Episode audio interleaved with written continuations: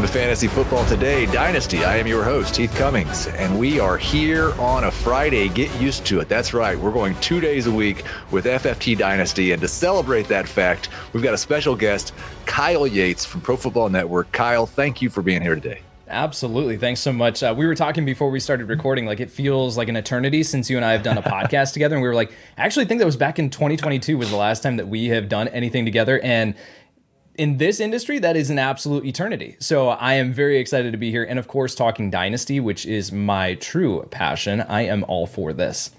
Yeah, I I think that that's that's a common feeling amongst people who do this as analysts, like that being able to keep a league together for 10, 15, 20 years with the same guys. It's just so special and kind of serves the original purpose of this game, which is keeping friends together. My my my favorite league, even though I hate the rules now because it was set up when I was like 20 years old and we did a bad job and now I can't get people to vote for the right rules. Right.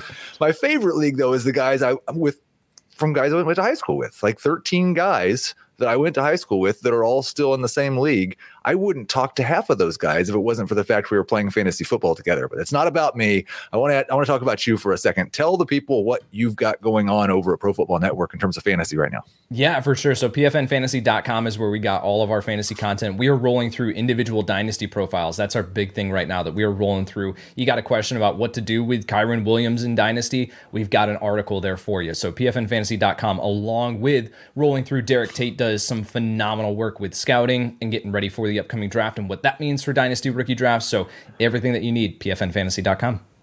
Today's show is is one that we do every couple of months because I realize we haven't talked about these guys in a while. In fact, if I was putting a title on the show, that's what I would do. Thomas is much better at titles than I am, so he'll come up with something that's much better for the search engine. But yeah, these are guys we have not talked about in a while. Joe Burrow, Kyren Williams, Chris Godwin, Mark Andrews, much, much more. We're also going to try to answer some of your tweets. So if you send us a question on Twitter, via the chat or via the chat. We will try to answer that at the end of the show. But first, as always, we start with three questions for our guests. And Kyle, every guest gets this first question. We'll see how original you can be, or, you know, if, if we even agree on it. You're starting a new dynasty league. What is the one rule or setting that is non negotiable for you in a dynasty league? Ooh, that's a good question. Uh, I immediately comes to mind is Superflex. Yep. Uh, that is one of the main things that you know it's changed the way that I view fantasy football since I played in my first Superflex league a few years ago. Um, it properly values the quarterback position. So I think that that's one of the big arguments or you know kind of drawbacks that people have when they play fantasy football is no, I don't need to value the quarterback position the same way that NFL teams do. Well, in Superflex, you have to. You have to right. place a priority there on the quarterback position. Uh, if I was going to go with like a league setting versus you know a, a format, I would say probably a lottery for the final four picks in your draft to prevent tanking. Um, that's something that we've implemented in a few of my leagues, and that has been sort of a game changer because definitely still like there's you know there's a benefit to quote unquote tanking. Um, you know, to kind of if you're just simply not going to compete. I, I mean, in like a superflex league that I'm in, Dynasty League, I lost Joe Burrow. Every quarterback that I had this year seem, seemingly got hurt, right? Right. And so I'm literally in my starting quarterback spot. When he's not even the starter, I'm playing Mitchell Trubisky because that's the only option that I have in my Dynasty League. I'm like, I am not having fun. Uh, and so like there's a point where I have to, you know, just kind of tank and I have to by necessity because I can't compete. I don't have the players. In a lottery system, you're, you're the, it's weighted, right? You have the if you finish right. in you finish with the worst record in the league, you have four opportunities to get that number one overall pick. But it completely prevents at least someone from from week one mailing it in and sort of just kind of you know, having someone who's playing you later on in the year, they know that they're going to get an automatic win or something like that. Like it at least balances things out a little bit. So I think a lottery is definitely something that a lot of people should look into. Okay, and so I think we, have got a complete agreement on the first answer. Superflex by far the most common answer that I get to that question, regardless of guest. In fact, some people have even told, okay, you can't say Superflex. What is it? So I'm glad you gave a second answer. We have complete disagreement on the second answer because I am extremely pro tanking, and that's only because I, I I'm a sicko. I love the process of building up those draft picks, and then, and, but some people, I agree with you, and especially because they hate the idea that they might go two years where they're donating their entry fee. um, I'm okay with it. It's yeah. it's it's lots and lots of fun. So, uh, second question here: Who are your top five picks in a one quarterback rookie draft as of today. I said one quarterback because it's is yes, we prefer super flex. Caleb Williams is going to be in there. Drake Maye is going to be in there. Jaden, it gets a little bit more interesting if you go for the top five non quarterbacks. So, so do you have a top five right now? Yeah, I think you know I'm I'm just starting to get into um, with my role over at PFN Fantasy. I am more of looking at the high high end level uh, and not as much in the weeds. So right. getting a little bit a little bit later to scouting and getting into the weeds there. So um, I would say right now, Marvin Harrison Jr., the wide receiver out of Ohio State, is my 101. However, I think a lot of people are viewing him as the clear consensus 101 and then a big tier gap to Malik Nabers, the wide receiver out of LSU. I don't view that as a big tier gap. I put them into the same tier. Malik Nabers is a special talent that that athleticism and what right. he brings to the table uh, is just it's a game changer. Uh, I think both of these guys are going to be instantly into top 10 of my dynasty wide receiver rankings as soon as they step foot into the NFL. Um, so I would go Marvin Harrison Jr., Malik Nabers, and then at wide receiver three, I'm going to go Troy Franklin, wide receiver out of Oregon. Uh, a lot of people like Rome Odunze. I've got him at the 104, the wide receiver out of Washington. But Troy Franklin, the athleticism and what he brings to the table, a mixture for me between Will Fuller and Jaylen Waddle uh, as far as roles and what he can bring to the table. So you obviously have that deep threat with Will Fuller uh, from back in the day and what he could do as that deep threat for Deshaun Watson and Troy Franklin brings that to the table. But then you have the Jaylen Waddle ability where he can take a slant and he can absolutely take it to the house. Franklin brings that to the table as well at 6'3, 187 pounds. Rome Odunze, I really, really like him. I compare him to Keenan Allen. Definitely someone that I think is going to step into the NFL and be a polished receiver, could soak up targets instantly. Like that's exactly what he could be, uh, that Keenan Allen. I just don't know if he has the true athleticism and speed and explosiveness to be a vertical outside receiver you know, 55% of the time. I think right. that he's going to be mostly lining up in the slot there. So Rome Odunze. And then at the 105, I think that you get into a little bit of a tier gap at wide receiver. Uh, you could talk about guys like Xavier Worthy out of Texas or Adonai Mitchell out of Texas or Brian Thomas Jr., the wide receiver out of LSU.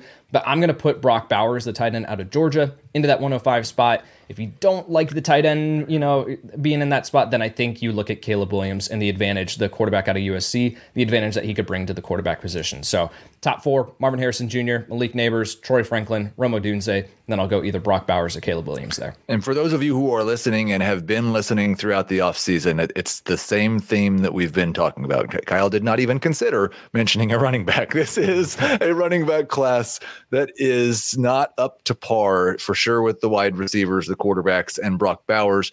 Now, I am still skeptical that this, because um, we've had people on that say they don't have a running back in their first round right now. And I understand that.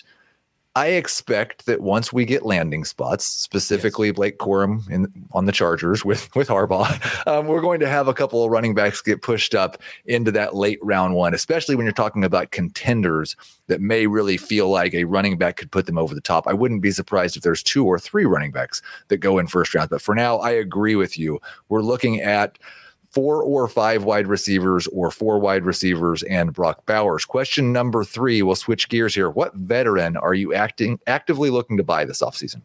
This is interesting because I think that it kind of dovetails off of what you were literally just talking about with Blake Corum and you know John uh, John Harbaugh or Jim Harbaugh, excuse me, um, being back in the NFL and landing with the Chargers. I think that the Chargers could be a team that, with Greg Roman now as offensive coordinator, go into this free agent market uh, and go hunting for a running back there as well. Could be both, right? It could be they go after one of the big running backs and then take Blake Corum as well in the third round or whatever that looks like. So the the guys that I'm you know kind of looking at here are potentially running backs that could end up in a better spot this okay. offseason and i think we're going to see a massive amount of musical chairs with this uh, with this running back free agent class so josh jacobs immediately comes to mind still only 26 years old and i think that people are kind of soured on him, even though he just came off of a really, really impressive year two years ago, kind of because he didn't have a solid end of the year this past year. We play with a very recency bias is a very real thing in Dynasty. So I think Josh Jacobs, you can get him for a little bit cheaper. Uh, Zack Moss is another one too. I mean, uh, he's an upcoming free agent that I think that is going to command uh, is is going to have NFL teams interested here this year based on what he did at the beginning of the season in replacement for Jonathan Taylor. You do not have to trade away a ton to go get Zack Moss right. because people don't know that he's an upcoming free agent, think that he's just the backup to Jonathan Taylor. I think you could go get him for a mid second round pick. The one that I will say that I'm very aggressively trying to go after this year, especially if I'm in that late first where you, we talked about it, the, there may not be a running back that goes within the first round. If I am desperately in need of a running back, I'm a win now team, which is in that late first. You know, you're picking late first. I'm a win now team, but I need a, a, a running back.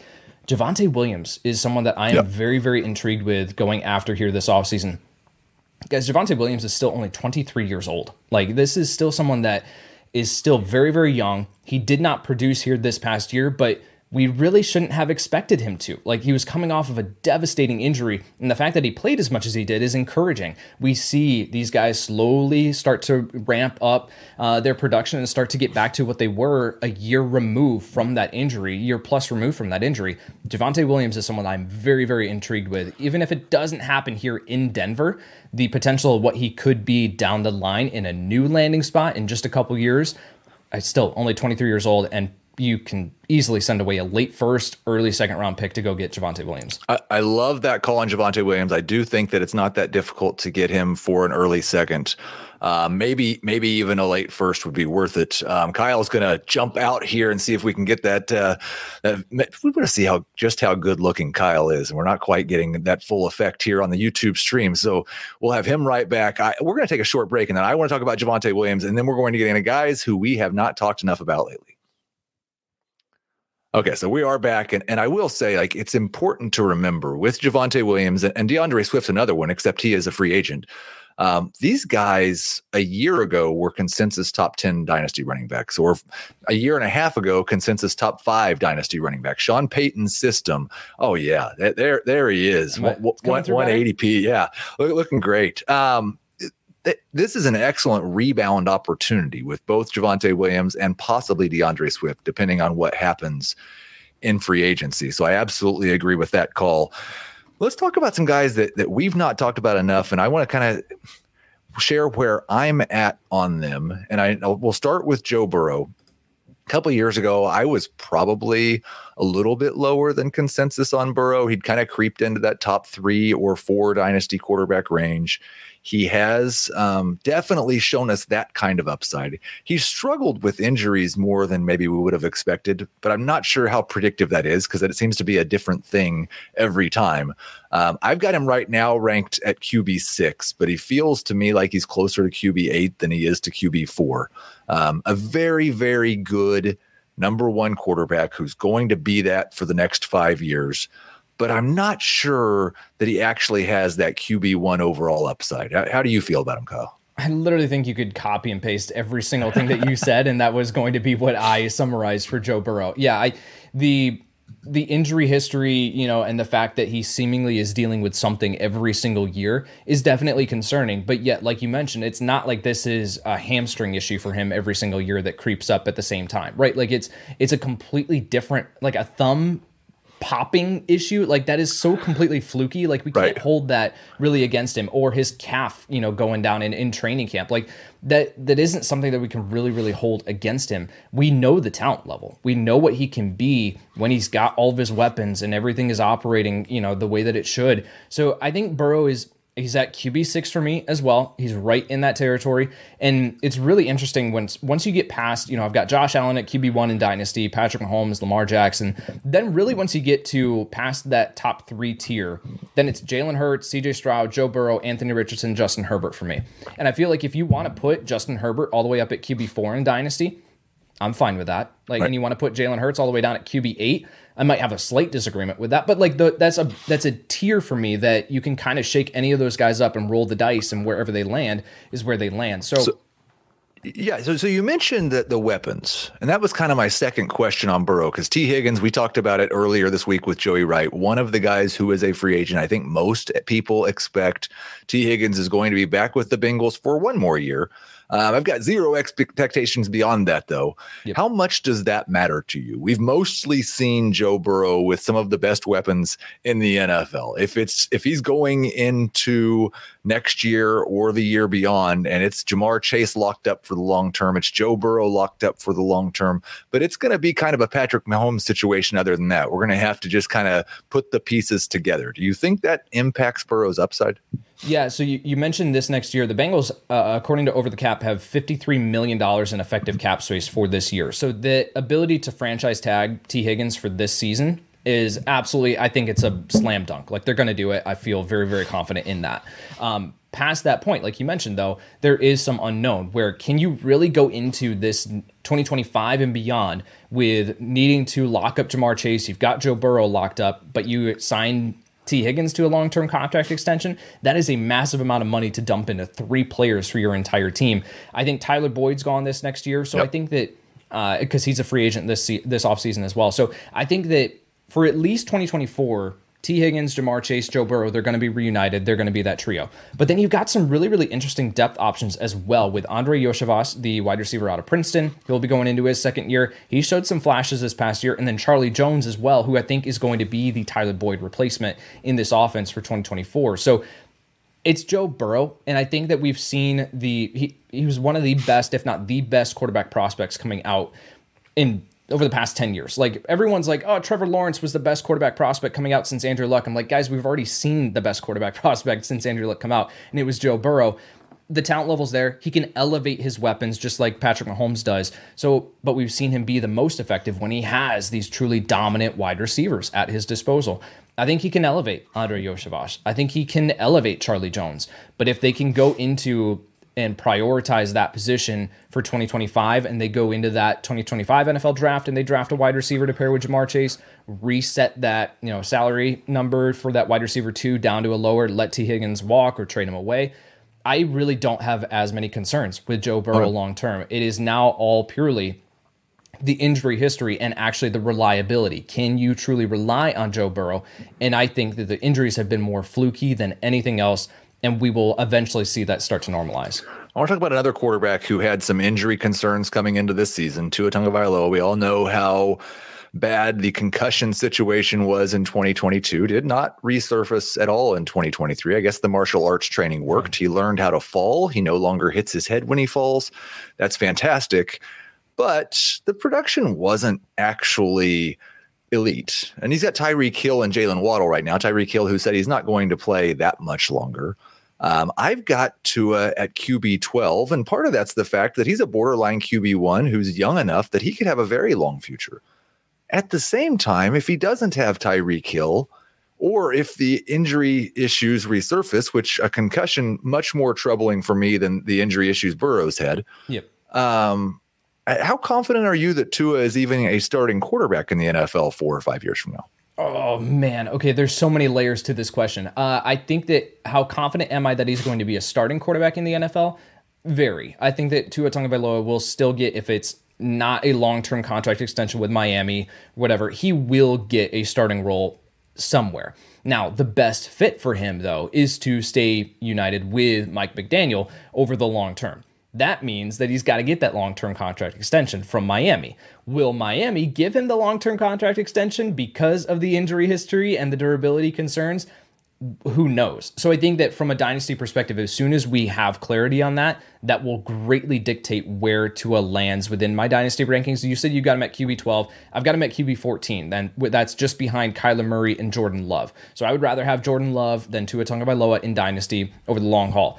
Imagine saying that several years ago. I would have just been absolutely laughed off the face of the planet. But what we saw from Jordan Love here this past year was pretty special. So, yeah, Tua, I think the over the long term, I think that he will be a starting quarterback in the NFL. But for him to be a top five, top eight fantasy football quarterback because he brings very little, if nothing, to the rushing conversation. He's got to have the elite weapons. He's got to be in this offense that caters to his strengths because we've seen when he's in an offense that doesn't cater to his strengths, he's not anywhere near the fantasy starting quarterback radar.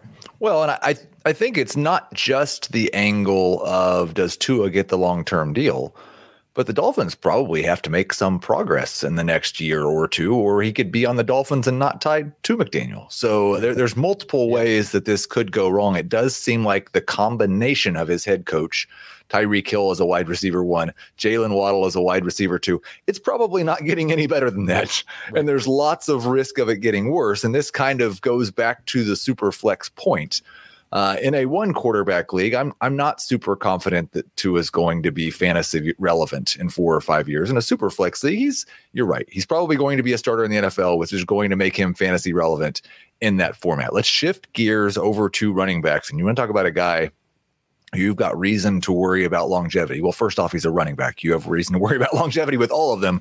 Kyren Williams just became a fantasy stud this year, completely out of nowhere. I, I know there are people who were uh, Kyren Williams truthers, and I would give them credit, but he wasn't the week one starter. Cam Akers had 20 plus carries in week one. He gets cut, and all of a sudden they're giving the ball 25 times a game to Williams. Now, this is exactly the type of guy that seasoned dynasty experts or managers will tell you you need to take the profit if you've got a day three running back, a UDFA running back, they'll say, look at James Robinson and what happened to him, right? right? Look at Dameon Pierce and what happened to him. You you need to you need to take this profit, go sell them for what you now. The only thing I would push back on that, and we've talked about this a little bit over the past couple of weeks. A lot of times, those guys who have such low costs and get replaced, it's because of a regime change um, Robinson got the new head coach. Pierce got the new head coach. Yep. Uh, even even Michael Carter got the new head coach. Um, Isaiah Pacheco, a similar situation, same regime. He kept his job. So as long as Sean McVay is there, do you feel good about Williams? He's crept all the way up to my RB nine, and that feels even uncomfortably high for me. But he's a consensus top twelve running back, so I'm not that far ahead of consensus. I've got him at RB seven. Uh, there we go. So I'm a little bit more aggressive. Now you mentioned one of the, you know, there were analysts that absolutely loved Kyren Williams coming out. I was 100% in that camp. I had there's a tweet that people love to bring back up from mine, which is purely my film grades. It's ignoring context, but and I have since learned to not just release my pure film grades because of this tweet, but from a pure film perspective, I liked Kyren Williams more than Breece Hall coming out in that NFL draft class. Like purely what Kyren Williams brought to the table as a pass protector dramatically boosted his his stock. Now he falls to the fifth round of that NFL draft, and I was very very quiet all of last year because I was like, this is just not happening. Even though I'm a big believer in the talent, I knew that he could produce. I did not see this coming. Like I did not see Kyren Williams producing in this manner. I thought that he was going to be a good third down running back that could contribute uh, slightly on first and second down because he still is an undersized back. That's the other big part of this is he's still a sub 200 pound running back, but that hasn't stopped him from being dramatically productive here, uh, especially this past year. Two weeks before the season kicked off in Scott Fishbowl, I had an open spot. I think I dropped Richie James to go pick up Kyren Williams because I was just like, I'm just, you know, I like Kyren Williams. There's a path with Cam Akers, which again, we talk about like feels like an eternity ago. It feels like an eternity ago that Cam Akers and Kyren Williams were sharing the same backfield. Um, but we saw what Kyren can do. So the talent level is there. The regime consistency is such a great point, Heath, because, and that's something that I've overlooked, uh, which is fantastic to bring that to the table. Because, yes, that is a massive key part of a running back that has this day three draft capital continuing to hold onto that job. Isaiah Pacheco is a perfect example. I think that Kyren Williams can hang on to the job. Now, will they add competition to this backfield this offseason? Yes, almost certainly. However, does that look like going after Josh Jacobs in free agency? No, I don't believe that. So, Kyren, I am very bullish on, but yet at the same time, like, yeah, there's a path to be able to try and capitalize on this because you spent a fourth round rookie draft pick on Kyren Williams and you held on to him all last year, or you picked him up off of waivers in your dynasty league and you got the running back two on a points per game basis this past year. But at the same time, have you looked at dynasty running back rankings recently? Right. It gets pretty gross once you get past the top five, really. So it's like, who are you going to sell Kyren Williams for? Unless it is you're stacked at running back, you have Kyren Williams as your RB3 or RB4, and you want to go after one of the top name wide receivers. That I'm okay with. But otherwise, like, who are you selling him for? Yeah. And I, I think it's important to note, like, even if we feel relatively confident about his floor, his dynasty floor, relative to running backs. Um, I, have written a lot about this. Holding running backs this time of year is terrifying, and so he still has he still has a lot of risk because of the position that he plays, because of the draft capital. But I would agree with you. Like that's why he's a top twelve running back is because there's not twelve running backs who you feel better about. Um, and and I think he deserves it. He he earned it, and I would expect that he's going to keep that role for as long as he can stay healthy and McVay stays there. Let's take one more short break, and then I want to change gears, get over to uh, wide receiver. Okay, Kyle. So we're just talked about your top five picks um, in a one quarterback league, your top five non QBs in this rookie class. Undoubtedly, Jaxon Smith-Njigba would have been on that list last year. For most people, he may have been at the top of that list. The rookie year didn't go exceptionally well. He didn't have a game with eight targets. He didn't have a game with 70 yards. There's plenty of excuses to make for him. He's playing alongside DK Metcalf and Tyler Lockett. We've seen first round rookie wide receivers not be elite in their first year and still turn into very good wide receivers. But it was basically one year of production in college. Um, we get, I think, week one, week two, week three. Tyler Lockett's still on the roster. JSN still seeing a 15% target share. There's a real risk that his value could plummet eh, faster than you would think for a guy that had his pedigree.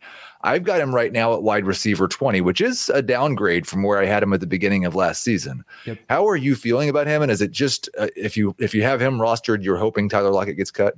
Yeah, I think that we can probably set a auto reminder for both of us, like dynasty buy low, right about Jaxon Smith-Njigba in week three of 2024, right? Like I think that we could already set that because yes, I think that if Tyler Lockett, that's the big, that's the big hinge point for Jaxon Smith-Njigba is if Tyler Lockett is on this roster going into week one of this next season. If he is, then it's very very difficult to see a path where Jaxon Smith-Njigba returns value or how he doesn't lose value, excuse me, on, you know, going into this next year. So I've got JSN at wide receiver 24 in dynasty rankings. I think that he is someone that you're hoping in 2025 at least that that Tyler Lockett is, you know, officially moved on from and it's DK and it's Jaxon Smith-Njigba. But then you also have like Geno Smith regressed in a big way this past year. And I think that all of us kind of looked at Geno the prior year and we're like, okay, that's great. That's a fantastic storyline I don't know if I can see that continuing and being the case, right? That standard moving forward. Right. So he regressed a little bit. And can he support three fantasy wide receivers no. along with Kenneth Walker and Zach Charbonnet out of the backfield? Like, I just don't see that happening. So, JSN, yeah, I think that 2025 is when we have to probably wait. And fantasy managers, dynasty managers are not patient people as a whole. So, if you can go out and you can acquire Jaxon Smith-Njigba this next season, then I think that that's worth doing. But if you've got him right now, you've got to be playing the long game because, or waiting and hoping that Tyler Lockett is playing somewhere else in 2024. I don't know if you have your rankings right in front of you, but mm-hmm. just well, if if not, let's just go gut feel. I'm I'm going to run through some names from his own draft class. And I want to know how, how you feel about JSN. So JSN versus Puka. Oh, that's Puka. I've got Puka at wide receiver eight. right. I, I'm I'm just making sure. JSN versus Tank. Uh, that one I would probably still go JSN. I've got them very close within the same tier though. JSN versus Addison. I would go. I've got I've got Jaxon Smith-Njigba at 24, Jordan Addison at 25, Tank Dell at 26. JSN versus Rashee Rice. I've got Rashee Rice at 22, so a little bit higher. Okay, so yeah, so he's he's basically your uh, Zay Flowers, the last one. Uh, Zay, I've got it 23. Literally, uh, this is not intentional in any way, shape, or form. I didn't realize this until you pointed it out, but literally 22, 23, 24, 25, 26 are all from that same draft class. So he'd be your wide receiver four in the class right now. Yes. Um, which again, we've so we've both downgraded him just a little bit, and everybody's going to downgrade him a lot if we get a month into the season, and his profile looks like it did last season. And you're right, it probably would be a good time to buy low as long as you can buy low enough. Let's get a little bit older at wide receiver here. Chris Godwin. He's my wide receiver 27. He's a guy who has shown us top 12 upside in the past. Very uncertain situation right now in Tampa. Um, Mike Evans, that sounds like Tampa had a deadline of earlier this week if they were going to re sign him. That deadline has passed. They've now accumulated some dead cap charges. I thought up until this week, Mike Evans is going to stay in Tampa. There's no way they're letting him go. Now I'm leaning more towards it's 60 40 that he's going somewhere else. Baker Mayfield, not yet re-signed. They don't ha- currently have a quarterback on that roster. But let's let's assume for a moment that Evans is gone and Mayfield's the starter, or they've got someone of Mayfield's quality, but Godwin's the clear number one. Do you still believe this is a guy with top 12 upside on a year to year basis? And as a guy who's going to be 28 years old, where does that mean we should rank him in Dynasty? Okay, so do I think that he has top 12 upside based purely on his talent? Yes. I think that Chris Godwin is an incredibly talented wide receiver. I've had Chris Godwin very high in dynasty rankings since he came out of Penn State. Absolutely loved his tape at that point and was really believing in him after his rookie season and didn't really do a whole lot, but then year two, he took that jump. From a talent perspective, yes. Situation surrounding him, I think that those days are, are gone now, right? I think that the Tom Brady days of them airing it out 730 times per season, uh, and that leading to Chris Godwin being a very, very safe and reliable fantasy option with additional built in upside, I think that those days might be behind him. So, yeah, there's a ton going on here. I think Mike Evans, I think they're going to let him hit the free agent market and sort of test what the market is for him, what other teams are offering him, and see if they can bring him back. But you got a lot of other pending free agents here in Tampa Bay that you got to figure out what to do with primarily Baker Mayfield, right? So if Baker isn't back, then are you looking at Kyle Trask as your starting quarterback that is going to be feeding Chris Godwin targets this next year? If so, I'm not in on that. I will have Chris Godwin, I'll drop him like a rock in dynasty rankings. So yeah, I think that the days of him being this top 12 contributor and someone that I'm very, very excited to roster going into each season, I think that those days might be behind us. There, there are a couple of other options if Baker goes somewhere else. We don't know where Kirk Cousins is going to be playing, and we expect Russell Wilson's going to be available.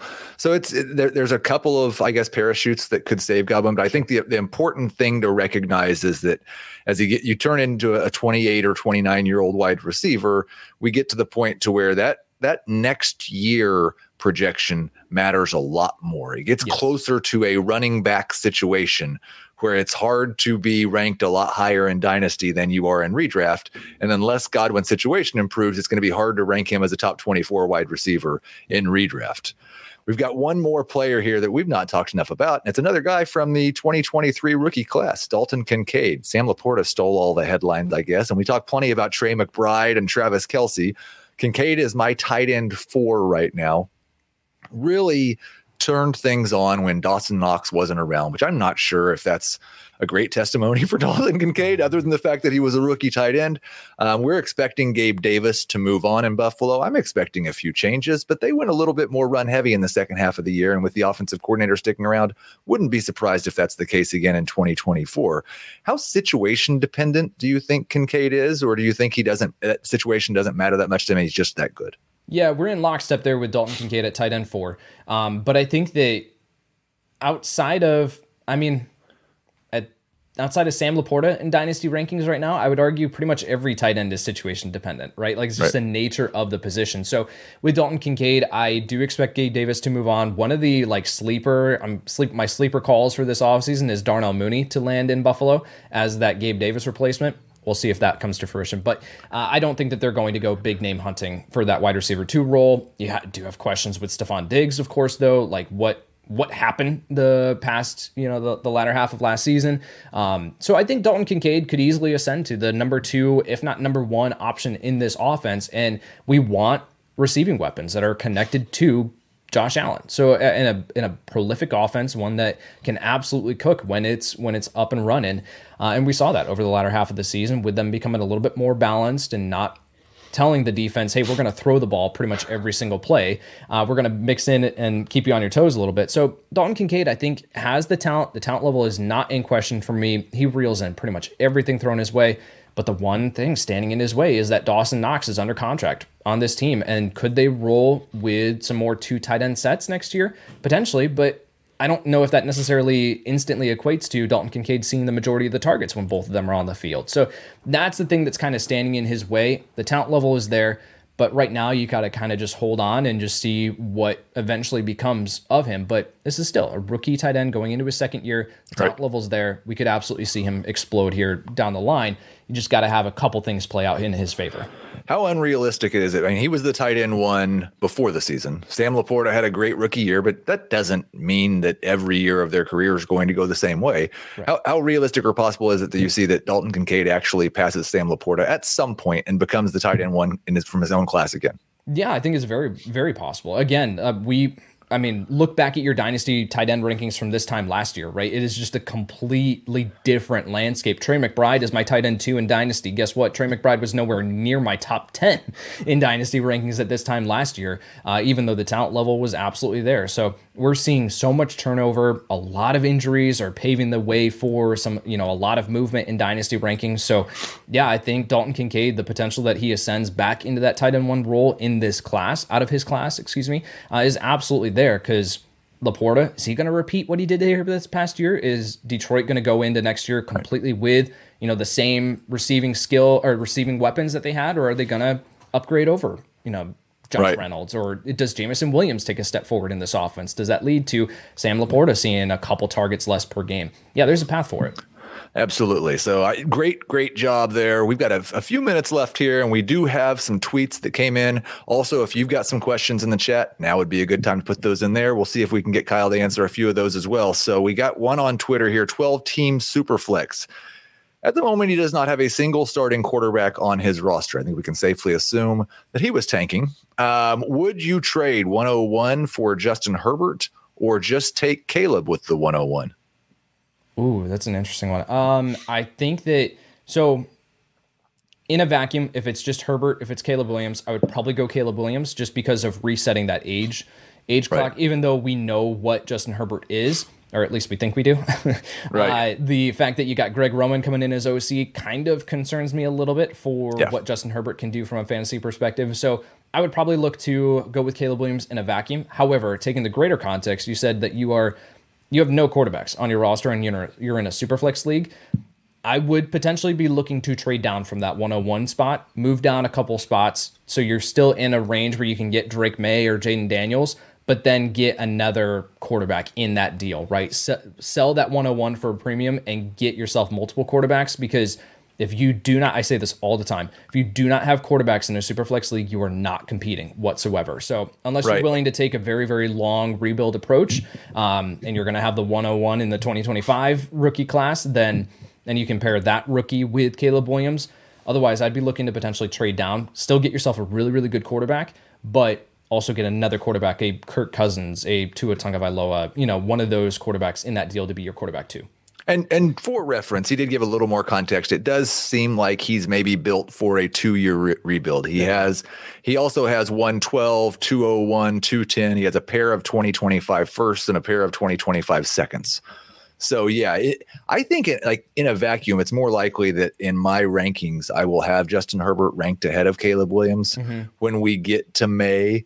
But that's going to be really heavily influenced by the fact that at least a third of the teams in your league ought to be true contenders, and those teams should really, in my opinion, greatly favor Herbert over Caleb Williams. But for someone who is in the middle of a rebuild or at the beginning of a rebuild, 100% agree with you. I would rather have Caleb Williams on my roster.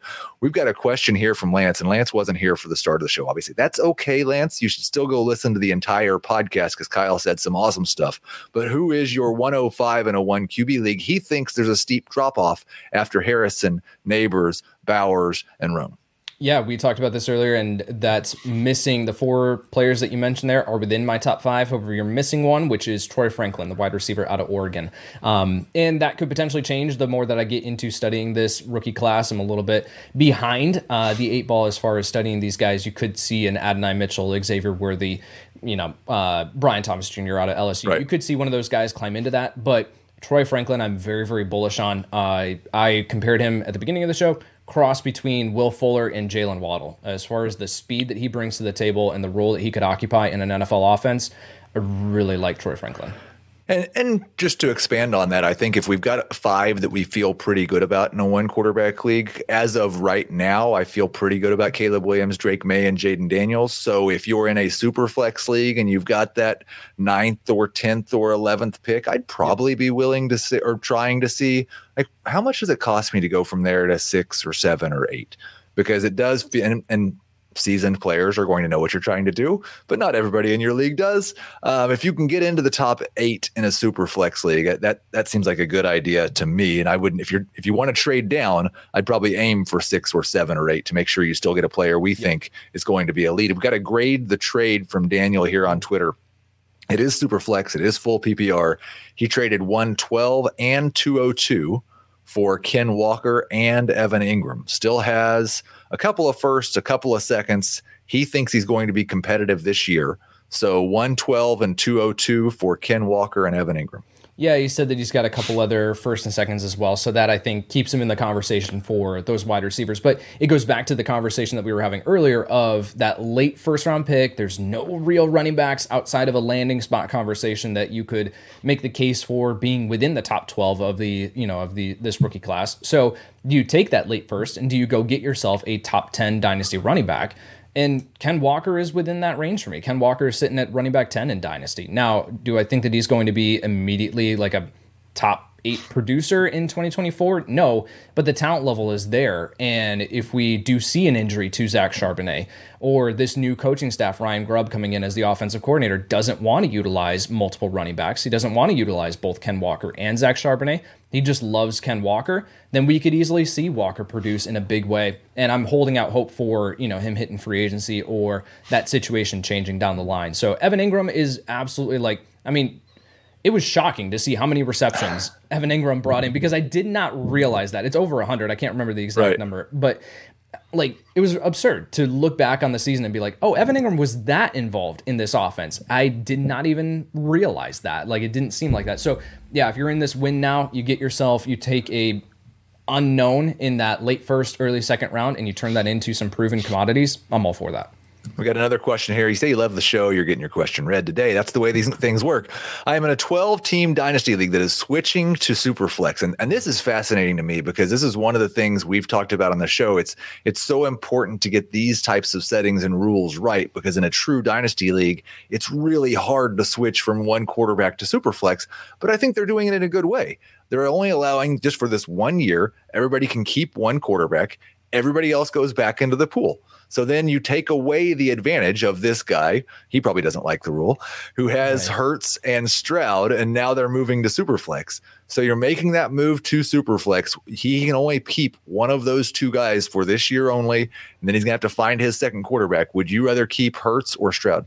Oh man, this is tough because I've get, literally got them back to back in dynasty rankings. I've got Hurts at four and I've got Stroud at five. I think the concern for Hurts is with the d- regression that we saw here from him this past year, or I would say, I would argue, return to the mean, not necessarily like a, a true regression. I think that this is more of who Jalen Hurts is as a quarterback. Um, I was not the biggest Jalen Hurts fan coming out as a passer, um, and I think that his the majority of his fantasy production comes through his rushing ability and particularly the brotherly shove or the tush push or however you want to phrase it. Right, um, getting down to the one yard line and are we going to see 15 plus rushing touchdowns from Jalen Hurts again in 2024? Probably not. I think that there's going to be some regression to the mean there. CJ Stroud seems to be on his way up. They're back to back. That is an absolute coin flip for me. And I think just by gut, I might go with CJ Stroud there. And that means that I need to change my dynasty rankings right now. So I, I will uh, take the cop out here. I'm, I'm always happy to do that. I will say take a look at your roster. If you think you're one of the best four teams in the league, then I'm keeping Jalen Hurts. If you don't think you're one of the best four teams in the league, then I'm keeping CJ Stroud. I still expect J- Jalen Hurts to produce three or four more fantasy points per game next year than CJ Stroud does. So if I'm a true contender, I want those points. Flags fly forever. We'll figure the rest out later. But I, I would I would agree with you, Kyle. I think the long term outlook for Stroud looks better. Yep. Now I'm not. I, I don't know how much of last year's Eagles air quotes struggles because we have to remember Hurts was still awesome in terms of fantasy production, right. and the Eagles were still a very good football team. To put on the dysfunction that seemed to be their coaching staff, it seemed like they had. This happens to teams all the time. They lose coordinators, they've got to replace them. Sometimes you don't make the right picks. Seemed like last year the Eagles didn't make the right pick, so it will be interesting. I do think he's probably going to regress from those 15 rushing touchdowns. I think Josh Allen probably is as well. So it will be interesting to see how those guys level out next year. But both still one and two in terms of dynasty quarterback rankings. The other last factor, and we didn't ask about this, is how many points passing touchdowns are worth in your league. Yeah. Uh, in a standard CBS league, those are six points. In a lot of other leagues, those are four points. In a four point, I would lean, lead even stronger towards Jalen Hurts because I think CJ Stroud's going to throw more touchdown passes than Hurts. In a six point, it's it's just about a coin flip. Should probably be determined by your record. Kyle, thank you so much for being here today. I've really enjoyed talking to you. You brought great stuff. Tell everybody once again where they can find you and your content. Yeah, absolutely. Over on X, I'll get into the habit of saying X eventually uh, at some point, but over on X at Kyle Y NFL, and then all of the team's work can be found over at pfnfantasy.com. I will say really quick Joey Wright is in the chat. He said, uh, Love the show, the progression of Kyle's background jerseys of 17, oops, 17, 18, who's 19. Oh, right over here, I've got a Kadarius Toney uh, Chiefs jersey. No, you don't. I'm just, I'm just kidding. you know, I really thought you were really going to pump yourself up there because the other thing Joey said in the chat was that we had a major guest upgrade over Tuesday when Joey was the guest. And Joey, that's not true. We love you every bit as much, and, and we love the listeners. Thank you guys for being a part of this, allowing us to get to two shows per week. We will talk to you next Tuesday.